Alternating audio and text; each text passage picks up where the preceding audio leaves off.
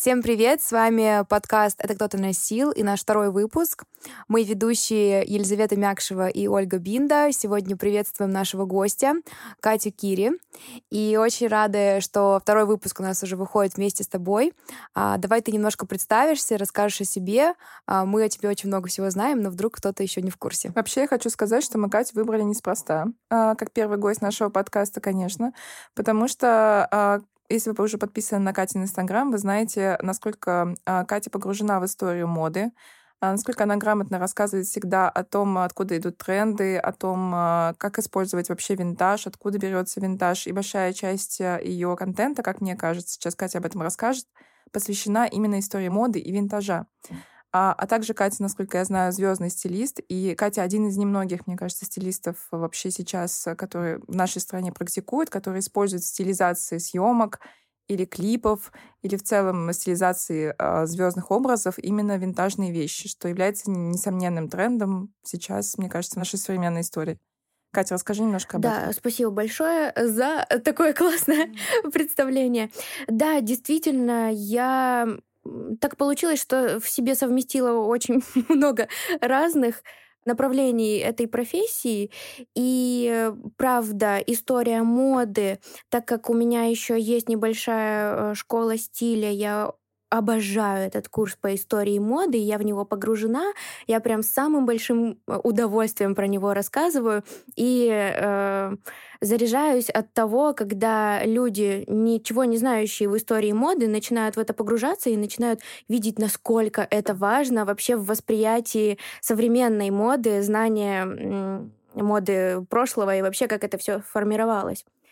А, также, помимо школы стиля, увлечения истории моды, у меня еще есть небольшой бренд одежды. Я его сейчас как стилист не совсем часто практикующий, стараюсь э, большую часть времени уделять э, бренду одежды.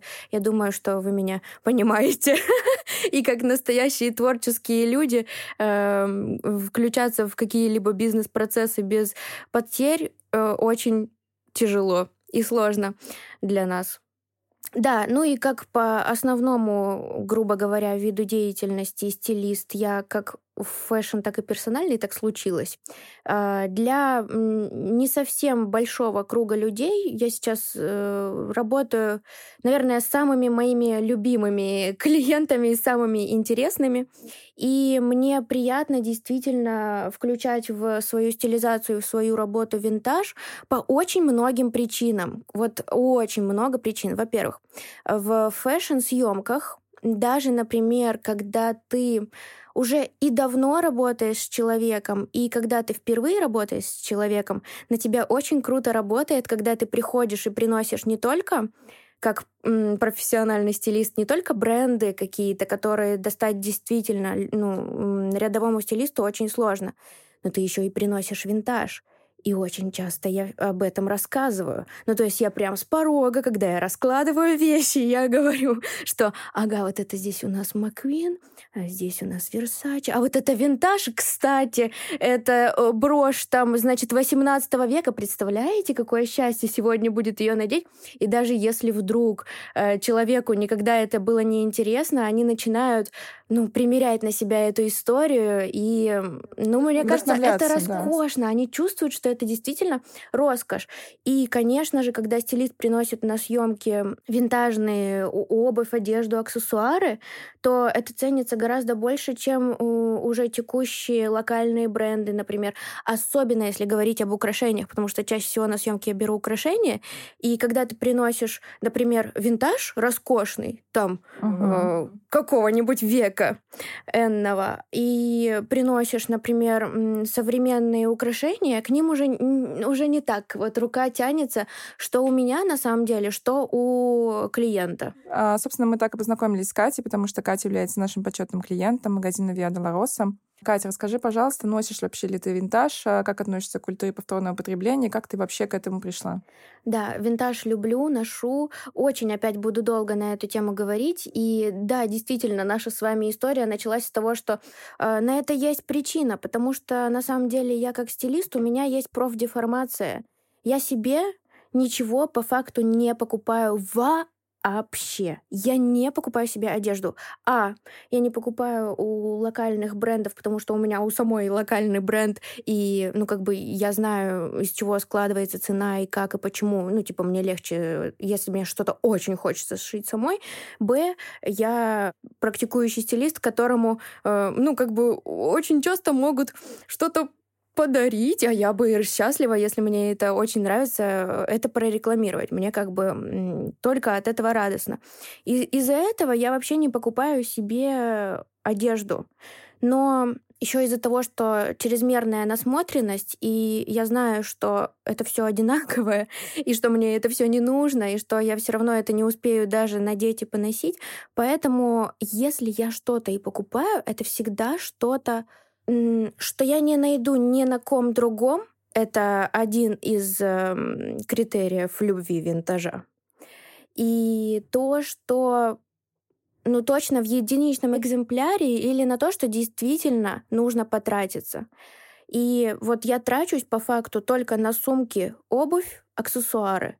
И, наверное, мне кажется, половина из э, сумок обувь, обуви и аксессуаров — это винтаж. Мы э, имели честь заглянуть немного в Катину коллекцию, в Катин шкаф, и это вообще, это просто безумие, потому что, во-первых, это э, шелковые, это как раз Dior, да, были туфли? Шелковые. Нет, они лаковые, лаковые, лаковые туфли лаковые, Dior. Какие-то еще шелковые, я помню, красные тоже винтажные, жакеты винтажные. Я уже молчу про коллекцию украшений, Вообще, мне кажется, твоя брошь из Лорана — это вообще просто, мне кажется, мечта всех девчонок. Это странно, что мы знаем про все вещи, которые у тебя в Честно, вы мне сейчас говорите, а я такая думаю, блин, точно брошь, надо ее достать когда-нибудь надеть хотя бы. Блин, круто. На мне, кстати, сегодня тоже вот винтажные часики и винтажные сережки. Э, часики я вообще эти отхватила непонятно где э, при разных обстоятельствах. Это же еще так уникально, прекрасно. Ты же не просто приходишь в торговый центр. С каждой из вещей у тебя история. Я помню, как я покупала и где я выискивала каждую из этих вещей. И м, правильно говорят, что, ну, к сожалению, для многих э, это прям такая тяжелая психологическая помощь, прям такая мощная артиллерия шопинг, но э, покупка винтажной одежды, когда ты понимаешь, насколько она эксклюзивная, приносит тебе в сто крат больше эндорфинов, чем покупка любой вещи в масс-маркете и так далее. Сто процентов, потому что это, мне кажется, покупка винтажной вещи это как охота. Да. Тебе да. как бы либо повезет, либо нет. Все зависит от того, насколько ты опытный охотник. Да. Но дело в том, что охотник, э, я действительно опытный, сложный лишь потому, что э, с этим была связана вся абсолютно моя жизнь. Во-первых, начнем с того, что э, я не из богатой семьи, моя семья э, супер и э, когда не было в детстве денег, а когда я уже взрослела и, и хотела выглядеть как-то э, необычно, я Ездила к бабушке в Ессентуки, лазила на чердаке. Я каждый раз оттуда вытаскивала какие-то невероятные старые вещи, которые я там где-то кастомизировала, где-то перешивала, где-то э, украшения всегда у бабушки из шкатулок. Бабушкины шкатулки — это вообще нечто. Мне кажется, именно с них и началось, начался этот трепет к этой пыли на украшениях, к вот, эти, к вот этой а, вот это вот зеленое, это что, на меди? Патина. Да, вот патина на украшениях. Господи. Да, это все это очень красиво, так правда. будоражит, если честно, когда ты думаешь о том, что было с этим украшением. Вот всю жизнь как-то как будто бы я с ним существовала, и это было нормально. Потом э, винтаж, конечно же, для меня это э, хорошее вложение. Это уже вторая причина. Первая причина — это эксклюзивность, вторая причина — это выгодная покупка. То, что я очень грамотно считаю свои денежки, и я не люблю прям какие-то супер дорогие покупки, я их очень редко на самом деле себе позволяю. И для меня самая ценная вещь в моем гардеробе — это всегда та, на которую я меньше всего потратила. То есть это прям максимальный кайф, когда она очень крутая, очень мало стоит, когда у тебя спрашивают, где ты взяла, где ты взяла а ты... Говоришь, э, да, это просто сумка Шанель за две с половиной тысячи рублей. Типа того. Я, знаешь, я обожаю эту фразу, а, что говорят, а, что в винтаже кто-то за тебя уже заплатил полную стоимость. Да, ой, А ты уже, типа, доплатил чуток, и все, у тебя брендовая какая-то классная вещь. Да. Третья причина — это экологичность, потому что мы живем в эпоху, к сожалению, fast-fashion а. Мы, конечно, все стремимся к слоу-фэшену и стремимся вернуться к прошлому, к началу э, 20-го столетия, как будто бы мы все получаем моду как эксклюзив, и нет э, технической революции, промышленности и готового платья.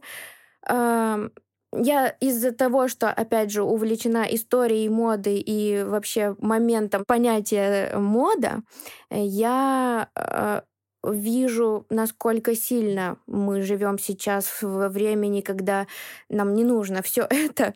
И экологичность — это то, что действительно э, важно для меня сейчас в процессе одевания. Я и э, на лекциях очень часто об этом говорю. Я на самом деле любую лекцию заканчиваю всегда э, 15-минуткой, 20-минуткой рассказом о том, что э, мода, на самом деле модная индустрия и fast fashion сейчас занимает второе место по загрязнению окружающей среды в мире. Второе, не десятое. Социологические исследования показывают, что когда у людей спрашиваешь, э, как вы считаете, мода насколько влияет на экологию, насколько она ну, в крайнем случае, место 20 люди скажут второе. Да, да, сразу после нефти, по-моему. Да, после Да, нефти. это просто, да, с ума сойти, можно сказать. Именно вообще просто. поэтому, конечно же, просто абсолютное счастье не только самой прилагать руку к тому, что э, ты не участвуешь в этом. И, конечно, это не только одежда, это вообще образ жизни,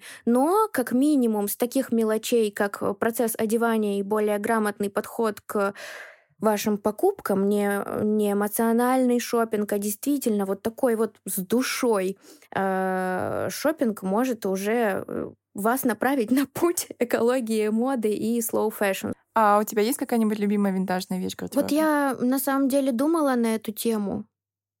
У меня все винтажные вещи вызывают бурю эмоций. У меня вот есть у тебя вин любимая. Как- Какая? А ну. Классные босоножки Мураками Louis Vuitton. Да, но я их, к сожалению, не ношу, потому что они, э, э, ну, для меня, мне кажется, слишком... эм, не то чтобы для меня, они очень эксклюзивные для того, чтобы их носить на каждый день. Классика. Да, да, да. И, ну, они тоже, как э, в моей коллекции, лежат, и я им очень сильно радуюсь. Да, это точно art piece и что-то такое, что-то уникальное, чего нет ни у кого. Да. Не знаю, вот, например, вот эти часики, очень они мне нравятся, потому что, а, они выглядят круче, чем Cartier, Сто процентов. которые носят сейчас все. Во-вторых, они стоили... Это Америка 70-х годов, и я вообще таких ремешков не видела никогда в жизни. Вообще никогда. Это Да. какое-то произведение ювелирного искусства. То есть они вот здесь вот... эм, как плетение, как будто Мгм. бы оно немножко подплавленное, и выглядит это как будто кожа. Да, да, да, Фольга, мне красиво. кажется, как фольга, как да. фольга Да, а на самом деле это, это ну, металл. Очень красиво. Очень красивый, правда. Прям я кайфую от них, ну, естественно, и я их купила за раз в 200 и дешевле, чем Cartier. Ну, За классика. сколько? Классика. А, 10-15 тысяч максимум. Класс. Тысяч 13, не, не помню. Ну, короче, это была такая приятная покупка. И я думаю, а еще курс евро и вырос. Думаю, все, с Cartier, в принципе, на время можно попрощаться. Да, это точно, это точно. Давай подойдем, да, к нашей любимой теме, мне кажется, которая всем интересна. Какая у тебя самая дорогая и самая дешевая винтажная покупка? Самые дешевые, мне кажется, это вообще, наверное, какие-то копейки, потому что я всегда в любом городе, в любой стране забегаю на винтажный рынок. Э, Вот вообще. Хоть мы на съемках клипа, где у нас каждая секунда на счету, я все равно я придумываю миллиард разных историй и отговорок, чтобы сгонять туда, потому что, ну, это заряд. Это заряд. А, ну, это копейки, я не знаю, даже сейчас, подождите, давайте подумаем. У меня, например, есть в Нижнем Новгороде любимый секонд-хенд. Он находится на московском вокзале. Привет, нижегородцам. Вот, И там, значит, да. вещи кучами. И ты берешь э, сверху вещь, перекладываешь как бы в другую кучу. И, в общем, среди этой кучи, если ты находишь какую-то прикольную вещь, они продают вещи на вес. И там типа 500 рублей Мгм, килограмм. да-да. И у тебя типа может э, там типа футболка выйти, не знаю, там типа в 120 рублей. Вот у меня есть реально такие вещи Да. в гардеробе, это, Это где? классно. М, Ну, в Нижнем Новгороде. В Нижнем Новгороде. Ты дашь нам всем пароли? Я, конечно, мы поедем. Вот ты отлично меня навела, я вспомнила когда мы жили с родителями в Ростовской области в Таганроге, угу. и мы очень любили ездить э, в город Запорожье назывался. И мы туда обожали ездить. Короче, это какая-то волшебная мекка всех секондов. Ну, я не знаю, ну, рублей 200. Короче, у меня есть косметичка Louis Vuitton, я не знаю, какого года. Это она сейчас косметичка, она была вообще сумочкой. А, внутри прям, ну, все идеально. Ну, я думаю, что рублей 200, наверное, она стоила там. Ну, и мы на вес там тоже покупали кучу всякой разной одежды. Это было просто волшебно. Я обожала туда ездить. Фантастика. Вы прям с семьей вместе ездили? А, мы с семьей ездили, мы с друзьями ездили. Там на автобус садишься, едешь. Это как приключение, это правда как охота, модная охота. Еще по причине того, что в ближайшем большом городе Ростове-на-Дону был, наверное, может, и не было тогда еще торгового центра ни одного, либо был а, один единственный торговый центр, в котором только-только что появился там, не знаю, Пулленбир, Бершка или максимум Зара. В общем, это было восхитительно. И для меня по сей день на самом деле эм, я не знаю, с чем это связано, но мне доставляет огромное удовольствие копаться в старье я и копаться обожаю. в, ну я не знаю, э, вот эти магазины, например, сейчас есть дешевые Нью-Йоркер или там Фамилия. Честно, вот было бы у меня очень много времени, я бы туда часто заходила. Я обожаю из кучи непонятно чего выискивать э, очень классные вещи, и чтобы, опять же, потом все спрашивали, ой, где дела, где дела, а вот тебе к душу греет. Что ты рыла, рыла, копала. Да-да-да. У меня, кстати, есть тоже вещи, которые я купила на распродаже в Эстонии за 0,5 евро. На тот курс это было типа 70 рублей а когда евро был типа 150, а если бы евро был по 65, как сейчас, так вообще за 30 рублей. Кать, ну признавайся, какая самая дорогая э, вещь? Я не знаю, мне кажется, у меня у меня какой-то потолок, наверное, сейчас до 50 тысяч рублей вот винтажная вещь. Э, но я ищу сумочку очень давно, Эрмес какую-нибудь э, такую черненькую, прям классическую, немножко потертенькую. Я их очень много уже видела, я сравнивала цены, я смотрю на них, и для меня я точно знаю, что это именно винтажная сумочка в крутом исполнении, в крутом качестве. Это будет гораздо более ценная покупка, чем э, ну, текущая, например, коллекция или то, что ну, ты придешь в бутик ее и... А ты Келли или Биркин хочешь? Мне, мне на самом деле больше нравится Келли из-за ее геометрии, но... Эм... На Биркин тоже согласна. Да, если попадется классная в классной коже. Я вспомнила. Четвертая причина, почему нужно любить винтаж, ну не нужно, почему я люблю винтаж, это качество. Кто бы что ни говорил, винтажные вещи гораздо более качественнее, чем текущие коллекции в любых магазинах. Это говорится и о люксе, это говорится вообще о промышленности. Это абсолютно логичный процесс исторический, когда человек-производитель хочет увеличить свою маржу и уменьшить себестоимость, огромные производства в странах третьего мира, детский труд и так далее. Не буду вдаваться в подробности, но действительно производство удешевляется. Это относится и к люксу тоже, не только к масс-маркету. Нет, тиражи совсем другие. То есть раньше в таких да, тиражах да. просто не производили, соответственно, контроль за качеством просто мог быть выше, потому что контролировать условно там тысячу изделий гораздо проще, чем контролировать 200 тысяч изделий. Поэтому раньше ну, несравнимое качество было. И у нас часто клиенты а, приходят с жалобами, потому что они купили даже супердорогие да, сумки да, да. в ЦУМе, которые через две недели выцвели, слезли, mm-hmm. потерлись, фурнитура облезла. И смотрят на наши сумки, которым по 20-30 лет, они могут быть даже белыми или каким-то очень из мягкой кожи, и при этом у них практически нет никаких следов носки. Или даже если есть, они как бы не какие-то значительные.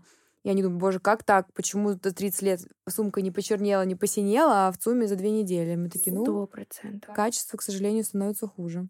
Да, я вообще, кажется, клиентам часто говорю, что а, если кто-то пугается каких-то потертостей или недостатков, я говорю, это наоборот проверка временем. Типа, если за ней за 20 лет случилось только вот эти две царапины, mm-hmm. то наверняка там за ту жизнь, которую она проживет вместе с вами, вряд ли что-то еще сверхневероятное с ней может что-то случиться. А новые вещи, они еще не проверены временем, и фиг знает еще, что и как они себя поведут, и что станет с их материалами и фурнитурой. Так что я с тобой полностью согласна по поводу того, что качество раньше было лучше. Пятая причина, почему я люблю винтаж. Это отличная, прости господи, инвестиция. А, я не знаю, вы с этим согласны или нет, но да, конечно. Э, я знаю, что, во-первых, с экологическим движением в моде и с движением историческим fashion так случилось, что э, сейчас э, приверженцев винтажа гораздо больше стало. И тех, кто действительно это начал любить вот, вот в эту пятилетку. И я видела исследования, которые показывают, что спустя 5-10 лет э, в гардеробе каждой модницы будет там от 50 до 80 процентов вещей, бывших в употреблении. То есть это ресейл, это винтаж и так далее. Знаем То мы таких модниц. Да-да-да. То есть винтаж ближайшие 5-10 лет только 100% будет расти в цене. И этому есть подтверждение в разных областях. И когда вы покупаете какую-то эксклюзивную винтажную вещь, ну вот, например, из моей последней покупки у вас это э, очечки Шанель были, и даже если вдруг они мне там к лицу не подойдут, или я пойму, что они мне разонравились, или что я уже не хочу носить эту форму, я без проблем смогу их продать, и их купят. И самое главное, что их купят дороже. Да, это сто процентов. Это сто процентов. Да. Мы даже сейчас, знаешь, такой самый яркий кейс у нас в магазине. Недавно девушка продавала Louis Vuitton Speedy, а, и она ее прям сохранила чек, 12 лет назад она ее купила за 23 тысячи рублей в официальном магазине на Петровке. Сейчас Louis Vuitton Speedy стоит 150-180, сейчас не знаю, в зависимости от курса. Да, то есть э, гораздо больше, в 10, в 10 больше, раз выросла цена за 12 лет. Очень мало каких еще э, вообще вещей в мире, даже недвижимость мало какая так растет, или там тоже золото, доллар, там неважно. А, вот, поэтому, правда, в культовые сумки особенно, или там очки, или какие-то ремни, в общем, такие аксессуарные вещи, точно это инвестиция. И мы даже сейчас у нас э, происходит в магазине ребрендинг, и мы сейчас думаем, какие мы хотим бирки вешать, там везде какие слоганы использовать. И один из наших э, слоганов это «это не сумка, это инвестиция» чтобы как раз людям, а, кто реально ценитель, а, напомнить о том, что они не какие-то шмоточники, трапочники, а что они инвесторы. Инвесторы, точно. Я недавно, я расскажу быструю историю. Я недавно была на вечеринке, где было очень много ребят, которые занимаются криптовалютой. И, значит, там все рассказывали про то, что криптовалюта падает, что делать, что будем делать. А, а я такая, извините, а сумка Шанель пока только растет. Да, поэтому на самом деле это более стабильная инвестиция, чем что-либо вообще другое 100%. на свете. Это правда. Сейчас вот, когда были разные э, экономические и происходят разные экономические ситуации, девочки, конечно, э, в большом-большом плюсе, кто сейчас там что-то продает и перепродает. Я, кстати, на фоне всей этой ситуации, я там экстренно бежала в другую страну, спрятаться от всего негатива и так далее. И все, что я с собой взяла, это только мои брендовые винтажные сумки. На черный день я думала, ну ничего, в крайнем случае буду там э, винтажку какую-нибудь местную понесу продавать, и в целом могу даже пожить какое-то время спокойно за рубежом на эти деньги. Вот, то есть никак даже не валюту, там, ну, валюту понятно, но ничего такого больше я с собой даже не брала, только сумки свои захватила и полетела. Это круто, правда. Это, это работает. Ты когда покупаешь а, вообще винтажные вещи, тебе важно, чтобы они были в идеальном состоянии, или ты, наоборот, даже ценишь какие-то, может быть, нюансы и недостатки их?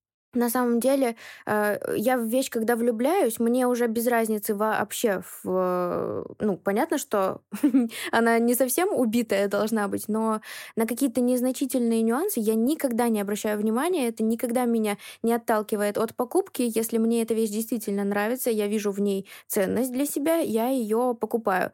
И, кстати, я сейчас, ты пока задавала вопрос, я вспомнила, что у меня седьмую причину, почему я люблю винтаж. Нет, нет, нет. Кстати, я еще вспомню сто процентов. Я вспомнила, что у меня есть вот винтажные сережки Шанель, которые в идеальном состоянии. И мне даже как-то, когда спрашивают, э, когда покупала, я говорю, да, это винтаж. Они такие, ну, а где подтверждение, что это винтаж? И, ну, то есть винтажные сережки обычно стоят дороже, чем э, сережки Шанель в магазине сейчас. И поэтому для меня вещь, э, на которой точно есть небольшая отметина временем, мне кажется, даже более ценная. Я с тобой согласна. Мне тоже кажется, что когда ты видишь, что вещь прожила какую-то историю, а, это даже прикольнее. Потому что когда она выглядит идеально новой, ты как-то не чувствуешь эту ценность э, того, что вещь уже где-то побыла, попутешествовала, прожила какую-то жизнь, и на ней остались э, какие-то следы от ее прежней жизни. Я с тобой полностью согласна в этом плане. А как ты думаешь, твои клиенты, вот э, насколько ты видишь, когда ты с ними работаешь, как они относятся сейчас к винтажу? Есть ли у них винтажные Особенно вещи? мне интересно, вот всякие артисты и знаменитости, с которыми ты работаешь на клипах, у них есть какие-то предубеждения, что они Ну, такие, типа, нет, это я не надену. Не знаю, с кого вы это сняли, но я это не надену, да? Мне кажется, что лет 10 назад так могло бы быть, но сейчас все, кто в, в индустрии, и слава богу, мои э, люди, с кем я работаю, это, ну, грубо говоря, люди, которые очень тонко чувствуют стиль. И свой стиль, и вообще э, модные веяния различные. И сейчас, конечно же, таких фраз не звучало ни разу. Наоборот, это вызывает гораздо больше интерес, вот как я говорила в начале. Э, никаких предубеждений и так далее. Мне кажется, что как раз на расположение и каких-то звезд и наших медийных личностей как раз повлияли э, то, что звезды из-за рубежа Зарубежные. сейчас начали одевать винтаж. Абсолютно точно, и это тоже, да. Они и сами артисты наши в нашей стране сейчас активно покупают э, винтаж, активно используют и в жизни. Ну, как бы это действительно показатель, ну, грубо говоря, твоей модности, твоей э, осведомленности, твоей какой-то жизненной, возможно, даже позиции.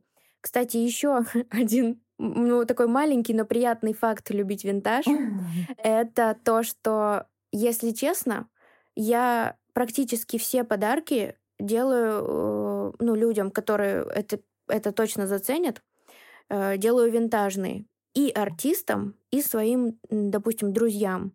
Почему? Потому что ты никогда в жизни не догадаешься и не узнаешь, сколько стоила эта вещь.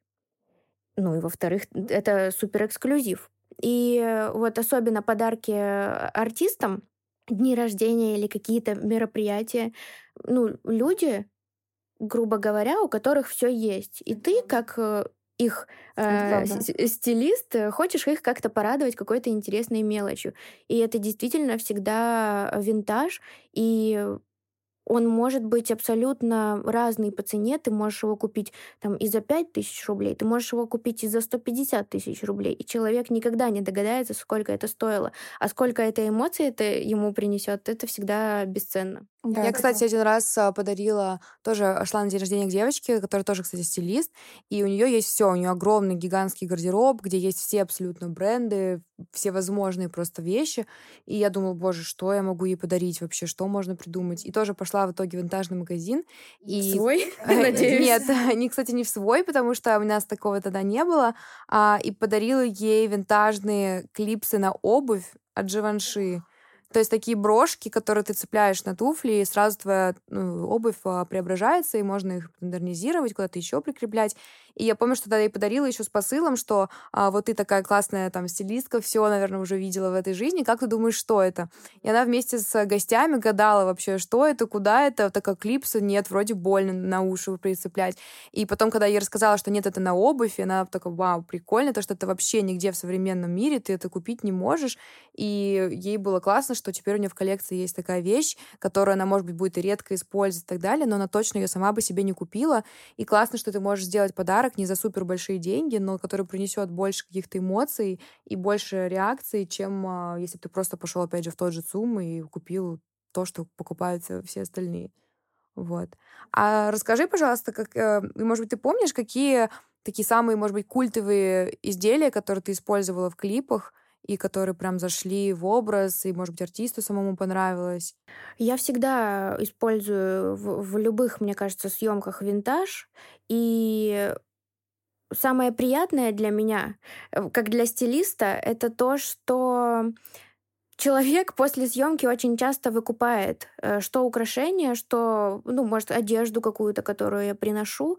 И у меня есть одна артистка, которая бесконечно, постоянно покупает очень много всего винтажного с каждой съемки. Ну, то есть прям все, что я не принесу, она всегда это забирает себе. Это и мне приятно. Э, а с разных как сторон. Приятно. Нам-то как приятно. Да, да. Мне приятно, что я ей, ну, как бы, грубо говоря, сделала приятно и нашла такие классные вещи. Мне приятно, что я э, вам э, подсобила таким способом тоже. И короче... Сплошные плюсы. X3 приятности, да. да, да. И это замечательно. Сплошная приятность. Вообще хочется заметить, что э, Катя, помимо того, что она персональный стилист, безусловно, она еще историк моды. И это отдельное, мне кажется, такое направление твоей деятельности, потому что за Катей безумно интересно в этом плане наблюдать. Катя, расскажи, какой твой любимый период в истории моды? Где бы ты хотела на денек оказаться, помодничать? Конечно, мы рассматриваем историю моды скорее чаще всего только за прошедшие сто лет, потому что понятие мода появилось только в начале 20 э, века. И мне кажется, что каждое из десятилетий прошлого столетия, оно настолько уникальное, настолько чистое по своему стилю, что в нем в каждом есть что-то супер обожаемое мной, и используемое нами в наше время, в нашей современной моде. Но почему-то, когда ты задала этот вопрос, у меня в, голове возникли 50-е. Объясню почему. Все-таки у меня уже с годами, наверное, э, все-таки сформировался какой-то примерно личный стиль. Мне кажется, он еще будет дальше и дальше формироваться, но я более женственная, я люблю все эти мелочи винтажные, э, которые отражают женственность на 100%. Это перчаточки, крупные серьги, возможно, какие-то колье, маленькие, аккуратные, красивые сумочки. И это 50-е.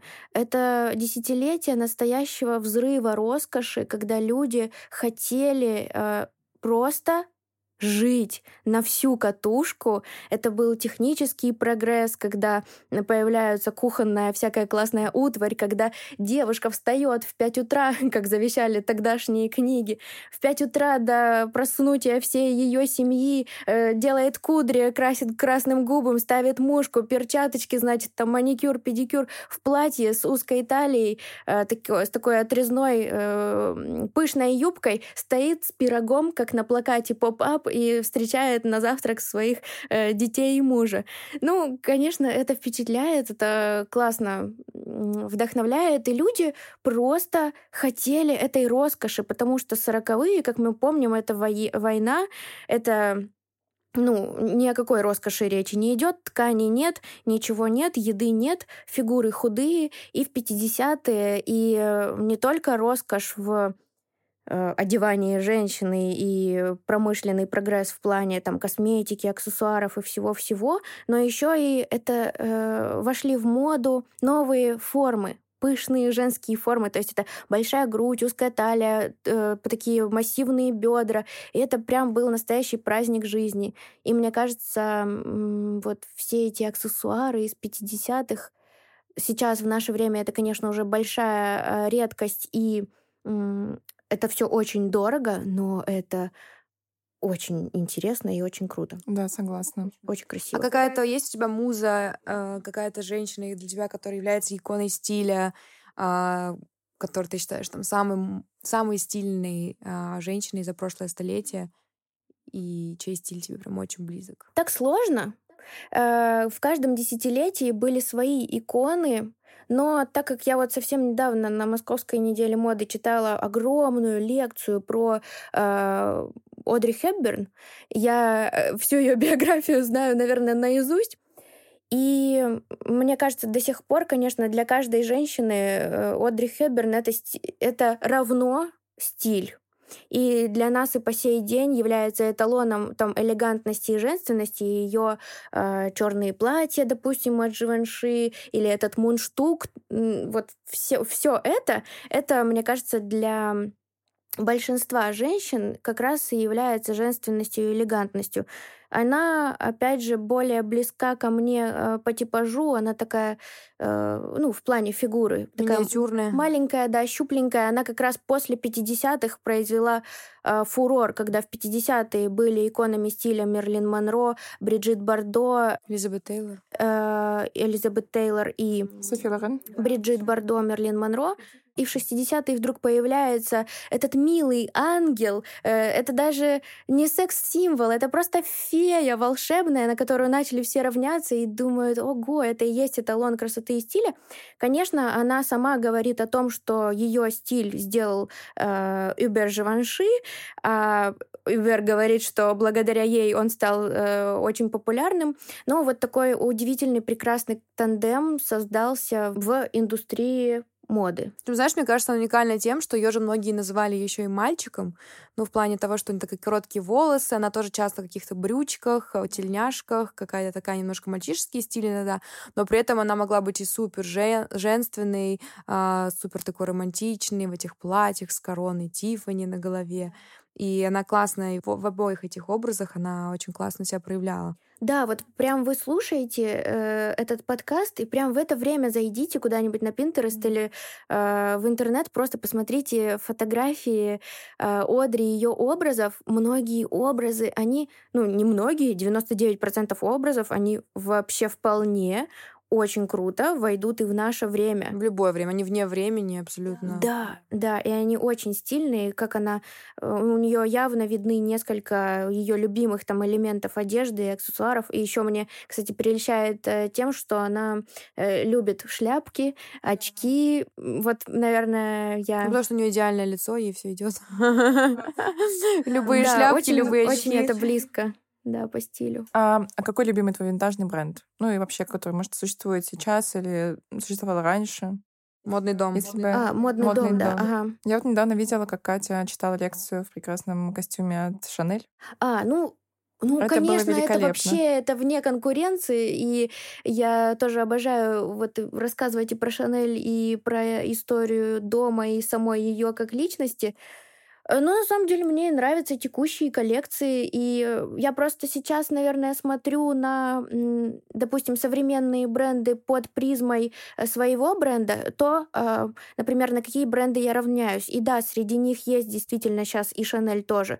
Ну и я в целом обожаю этот стиль. Но мне кажется, еще из современных это э, из-за того, что у меня бренд такой супер мимимишный, если так можно сказать. Женственный, очень, очень женственный. Жен- Так все и говорят да. про него, Ну, что то есть очень это ближе к мимимишный. Миу Миу, Прада, редко Версачи, ну вот что-то такое. Но мне, кстати, Шанель раньше нравился больше, чем сейчас. Мне кажется, что, Мне кажется, конечно, Шанель в 90-х... При Карле Лагерфельде, да. Да, это просто, ну, Он не сравнится, да, ни с сравнится ни с чем. чем, когда там Синди Кроуфорд и Клаудия Шифер, э, и Наоми Кэмпбелл в этих твидовых маленьких костюмчиках, Да. э, в мини-бикини с сумками-кругами выходили Но на это подиум, ты просто умираешь от красоты. Да, что на самом деле в, в его время, когда вот вышли вот эти коллекции Шанель э, от Карла, э, его настолько захейтили и сказали, «Ф- вообще как можно было сделать с великим брендом Шанель вот это?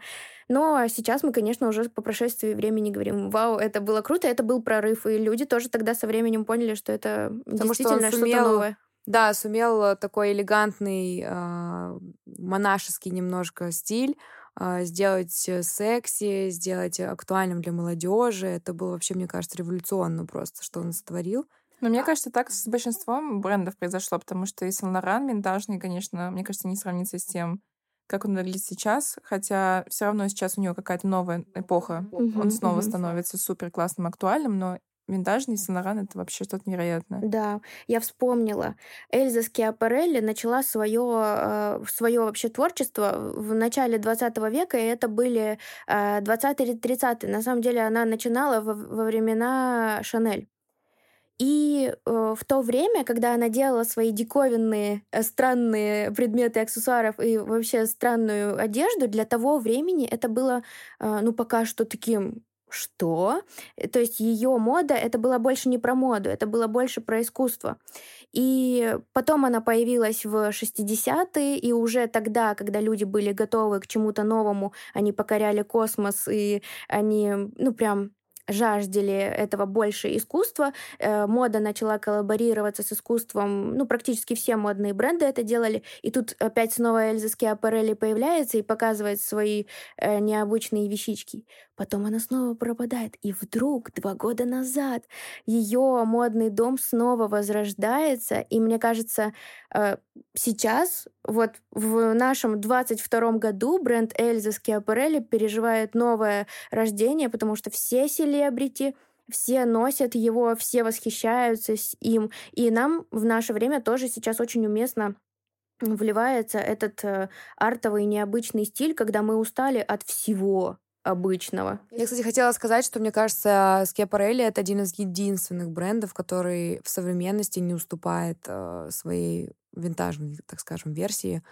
Э, и реально они возродили его и сделали таким... А прям отдали дань тому, что делала она, потому что современные коллекции тоже очень красивые, необычные, в ее стиле, но все равно с новым каким-то видением.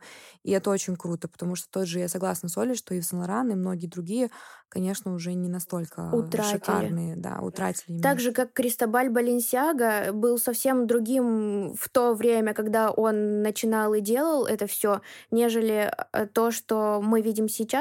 Ну, как бы в том, что мы видим сейчас, есть тоже своя эстетика, но это совсем разные вещи. И классно, конечно, когда модный дом протягивает эту идентику сквозь столетия.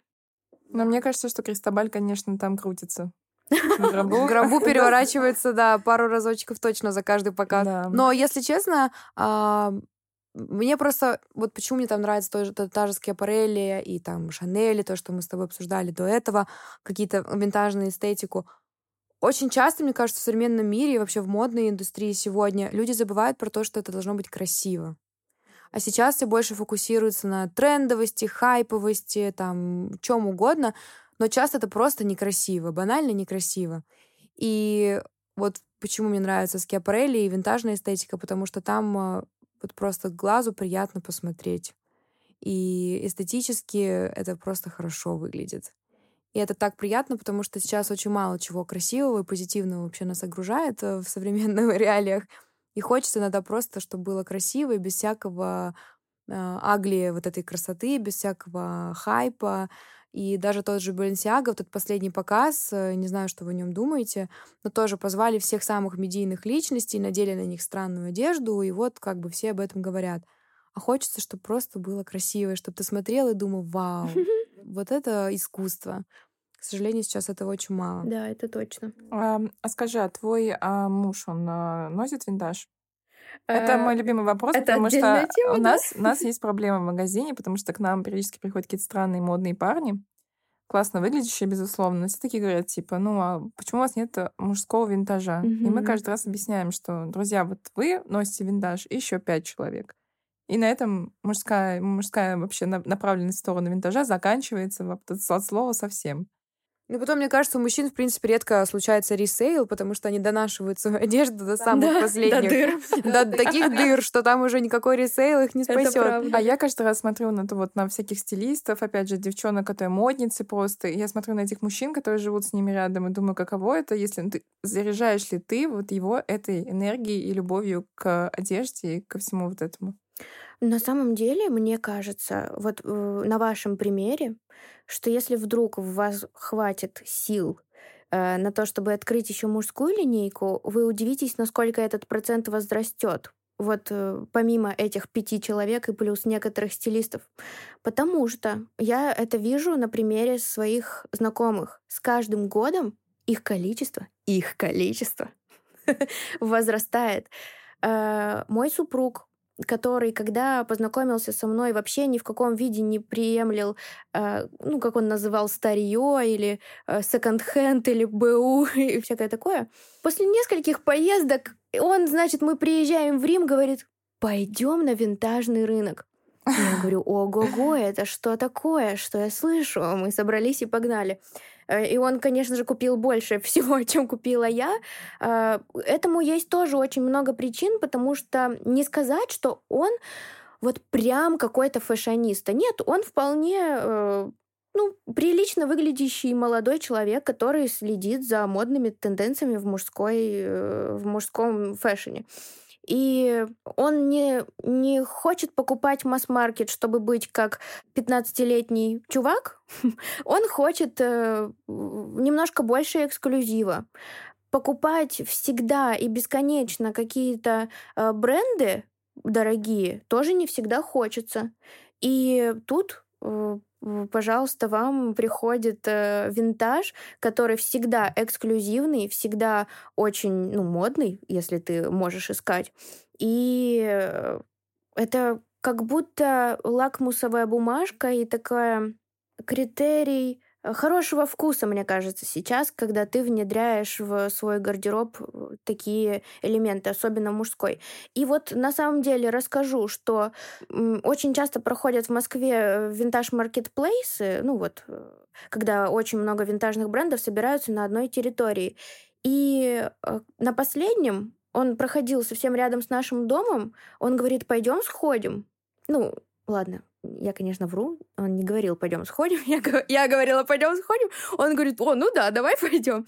И я это говорила с надеждой э, на то, что там, ну, будет что-то мужское, что он не будет ходить с недовольным лицом и ждать, пока я буду мерить. Слава богам, был там один бренд мужской, э, который прям прикольные Stone Island, там вообще самых первых коллекций каких-то необычных материалов продавал ну, как всегда, эти тренчи Барбери, э, ну, несколько элементов было, там жакеты и всякое такое, но все равно он там ничего для себя особо такого привлекательного не выбрал, но он этим был сильно заинтересован. И я сохранила этот один единственный мужской бренд, потому что он действительно один единственный, и он действительно специализируется только на мужской одежде. И более того, я в этом, я на всем винтаж маркетплейсе купила для себя все только у этого пацана с мужской одеждой, потому что у него были крутые мужские рубашки, э, и в Сен-Лоран винтажные, ну, оверсайзные, я вот летом их ношу.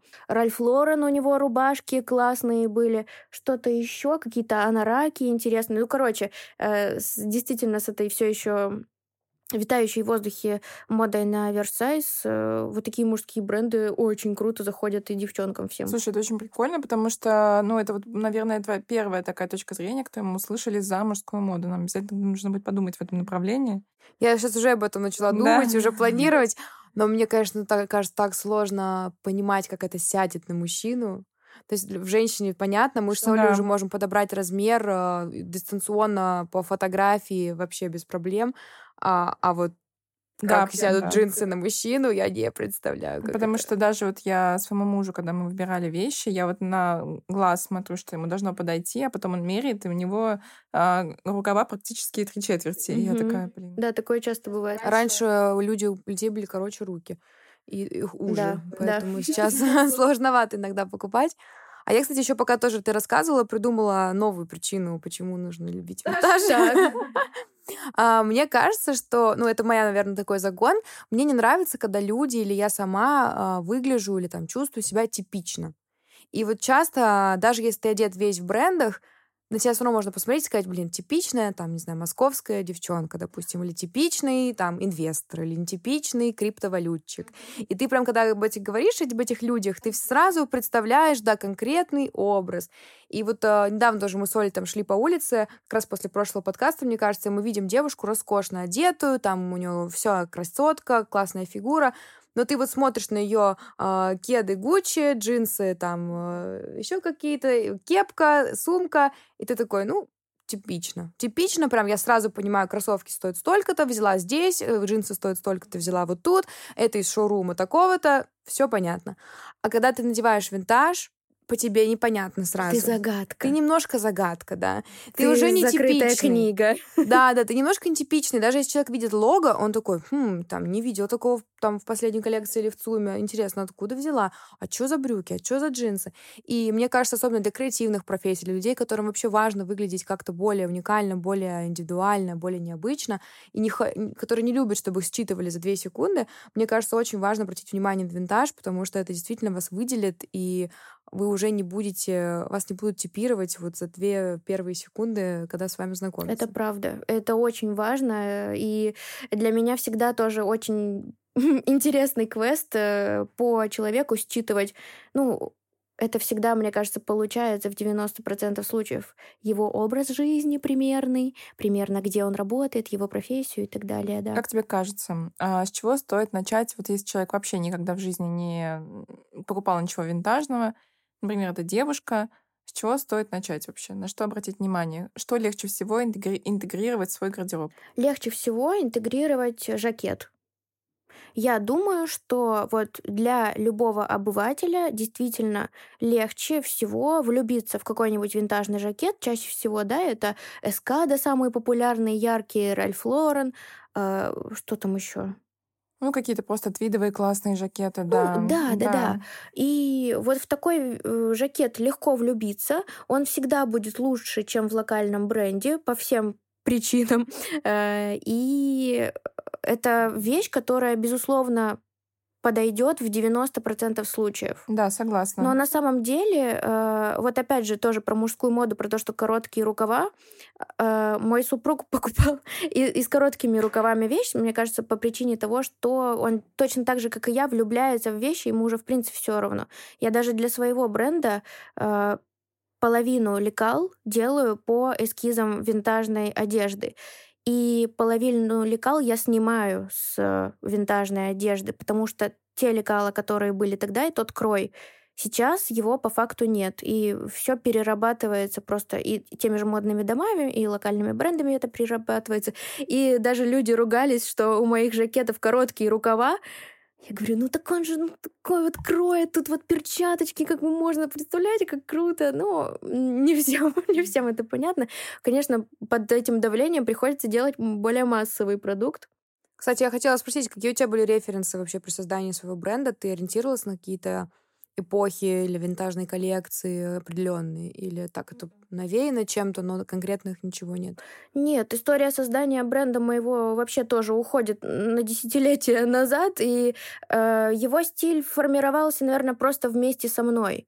Э, Еще если посмотреть на него там, когда он начинался 5-6 лет назад, это вообще ну, полярно другие вещи были, потому что я еще и себя, наверное, найти э, в стиле не могла особо. А сейчас, когда я уже вижу вектор, мне так легко на душе от того, что все, э, вектор э, и стиль бренда сформировался, теперь главное много усиленно работать над ним, и все будет хорошо. А когда, конечно, такая сумятица, что в этом сезоне я хочу хочу зеленый кожаный жакет, а в этом сезоне я хочу кружевное платье, то получается какая-то ерунда в итоге. Не покупают ни зеленый жакет, ни кружевное платье. Мы, кстати, с Олей всегда восхищаемся, всегда приводим тебя в пример, как человек, у которого бренд с абсолютно четким позиционированием и очень понятным стилем. Понятно, что он не для всех, но это очень классно, что когда ты думаешь, блин, я хочу себе какое-то романтичное, а, няшное, условно, платье, ты прям знаешь, все, Кири бренд, иду туда, сто процентов что-то найду, все будет качественно, все будет в стилизации, и то, что ты недавно сделала такую классную еще упаковку, и эти цветочные пыльники, в которых вы отвозите товар, мне кажется, прям супер классно, и правда, мы тебя прям ставим в пример, потому что мы сами долго мотылялись и не могли понять, э, куда мы хотим идти, и тоже там часто меняли э, вектор развития, и сейчас тоже начинаем обретать какую-то самость и какой-то определенный вектор, и мне кажется, гораздо тоже, как ты сказала, проще с этим работать, и когда ты просто нашел себя, нашел свое место в этой модной индустрии и просто продолжаешь работать в своем направлении. А, кстати, пару слов о вашем ребрендинге. Если вы меня не спрашивали, то я все равно скажу. Да, я знаю девчонок, которые делают ребрендинг, они очень талантливые и прекрасные. И я всегда супер скептически отношусь к изменению названия. У меня, в общем, для регистрации моего товарного знака возник, возникли несколько сложностей, при которых я не могла оставить просто Кири. Ну, из-за того, что они были тождественны и немного схожи по кодам Аквец Кари и так далее, и так далее. И я не могла его зарегистрировать. Короче, тоже думала много названий. И э, я всегда на месте клиента э, отслеживаю, вот человек изменил, бренд изменил э, свое название, я его потеряла, я про него забыла, это всегда страхи. На свой бренд я вообще никогда не могла бы подумать, что э, я там захочу изменить имя или что-то такое. Для меня, короче, это страшный страх, что я все в ежесекунду потеряю. Ну или хотя бы будет провал. Какое-то время будет провал такой э, неузнаваемости. И значит, что я вижу? Я несколько примеров видела неудачных ребрендингов, очень таких, которые вот было классно, узнаваемо, я все помню, я все вижу. Как только там у меня возникает э, про эту вещь мысль, я знаю, я вспоминаю про этот бренд. И э, несколько последних примеров очень сильно были плохие по ребрендингу. И я такая думаю, господи, зачем? И все, я про этот бренд забыла, про эти бренды, и особо уже к ним не возвращалась. И тут, значит, я вижу ваш ребрендинг. Via Della Rossa. Via Della Rossa. Вот. И я такая думаю, интересно. Очень, во-первых, очень э, это название дает вам больше дороговизны и э, статуса уровня. Короче, это прям круто. Э, и второе, я на самом деле сначала думаю, я не смогла сначала прочитать, я думаю, я не запомню. Потом я э, что-то вышла, наверное, из Инстаграма, может, на следующий день или как-то листаю, просто увидела, ну, может, что-то связанное с вами, либо твой контент, либо твой контент, либо просто какую-то фотку в вашем магазине, и у меня в голове Вилла, Виа Делла Роса. Я думаю, о, вот это новости! Получается запоминающееся название. Ну, да, ну, то да, есть, да. наверное, тут еще сыграло то, что мне нужно запомнить ваше название, и то, что, потому что я вашими услугами все время пользуюсь, и мне нужно э, запомнить, чтобы быть с вами всегда на связи.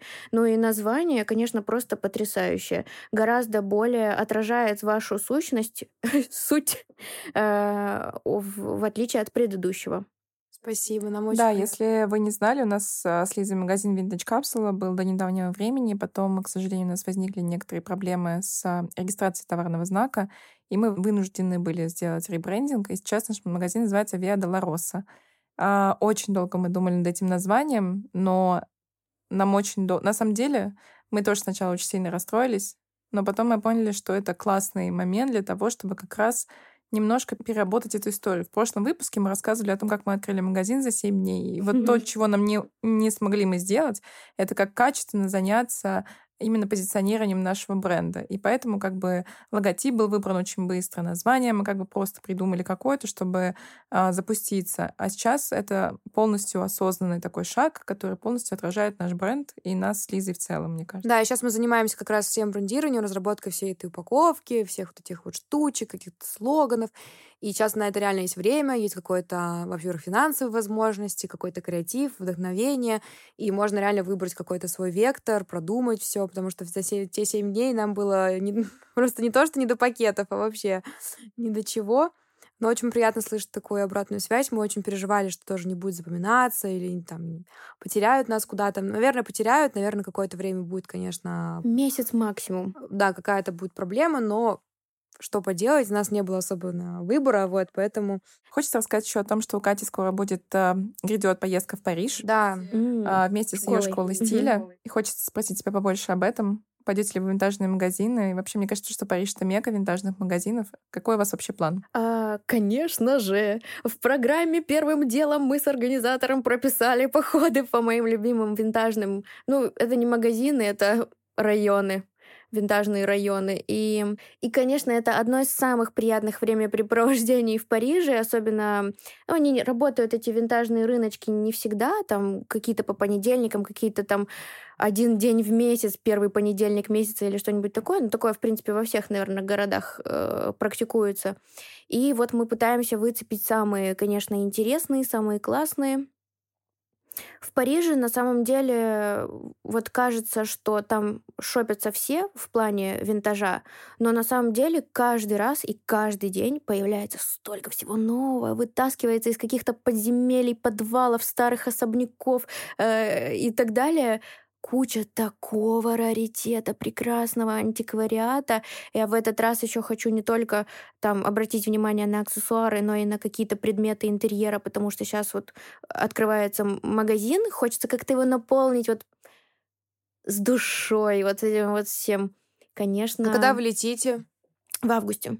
Какие числа? Есть ли еще места? Сколько стоит? Я видела, что места расхватали типа за пару дней. За полдня у нас купили все, все билеты. Мы не ожидали такого, но мы, э, мы сделали небольшую группу из-за того, что очень тяжело, короче, во-первых, будет жарко, во-вторых, большая группа — это не совсем мобильная история, и в плане организации всего, хоть мы едем с организатором, и она там все нам организует, в плане того, что даже после какой-нибудь выставки или музея, там, того же Диора или Сен-Лорана, мы не сможем просто тупо зайти поесть, когда нас будет там 50 человек. Поэтому мы едем компанией в 10 человек, это уже больше, чем мы планировали. Мы хотели 8, чтобы комфортно было всем и в плане расселения, и вообще мобильности. Но э, мы не ожидали. Но мы подумали, что, конечно, все очень сильно соскучились по таким поездкам. Эм, мы поставили вообще смешную цену, мы там себе ничего особо не ставили, просто для того, чтобы в конце концов был повод выбраться куда-то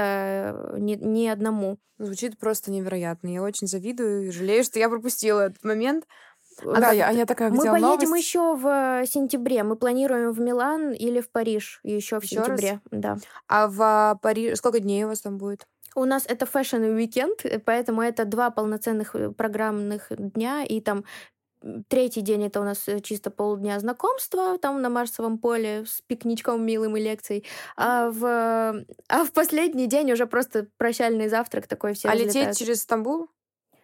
А, через Стамбул, но есть тоже еще много разных вариантов, и у нас на самом деле практически все девчонки жительницы Европы оказались. Да, русские девчонки. Да, у всех визы, и у всех вообще без проблем с документами. Да. Давай еще последний, наверное, вопрос.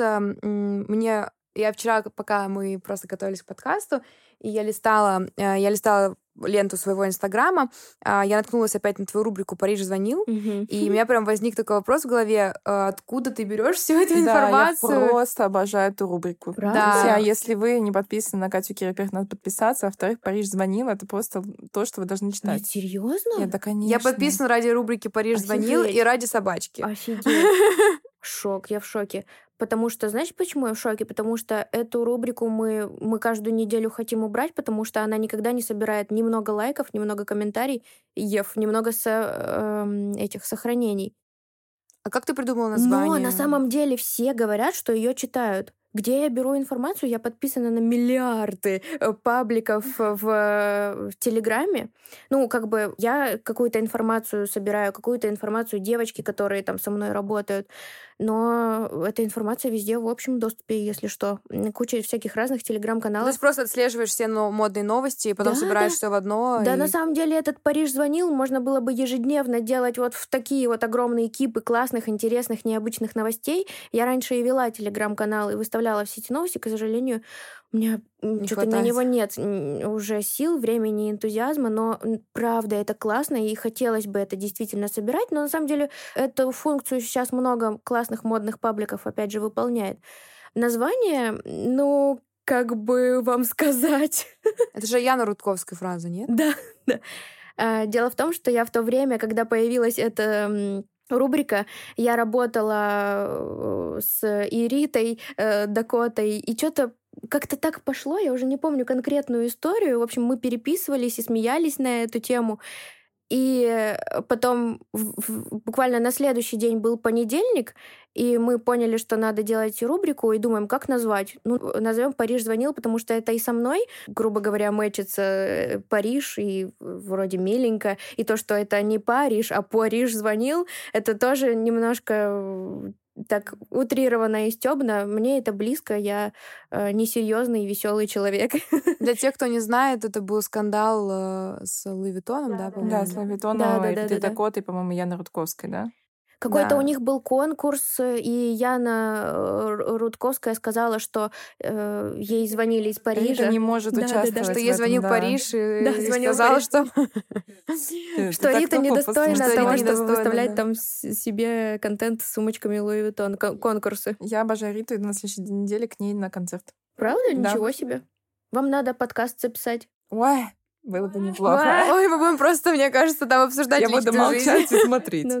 Ну да. Ну что, завершаем? Да. Во-первых, хочется сказать о том, что если вы еще правда не подписаны на Катю Кири, обязательно подпишитесь. А, если вы еще ничего не купили в Кири бренде, пора купить себе жакет с вырезом сердцем на спине.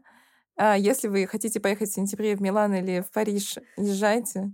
Если вы еще не купили ничего в Виа Долоросе, Покупайте, мы ждем вас каждый день с 12.21.00 на Староконюшенном переулке. И еще обязательно приходите в наш магазин и слушайте подкаст «Это кто-то носил». С вами была Лиза, Оля и Катя. Спасибо вам большое за внимание и ждите третьего выпуска. Спасибо, пока. Vintage.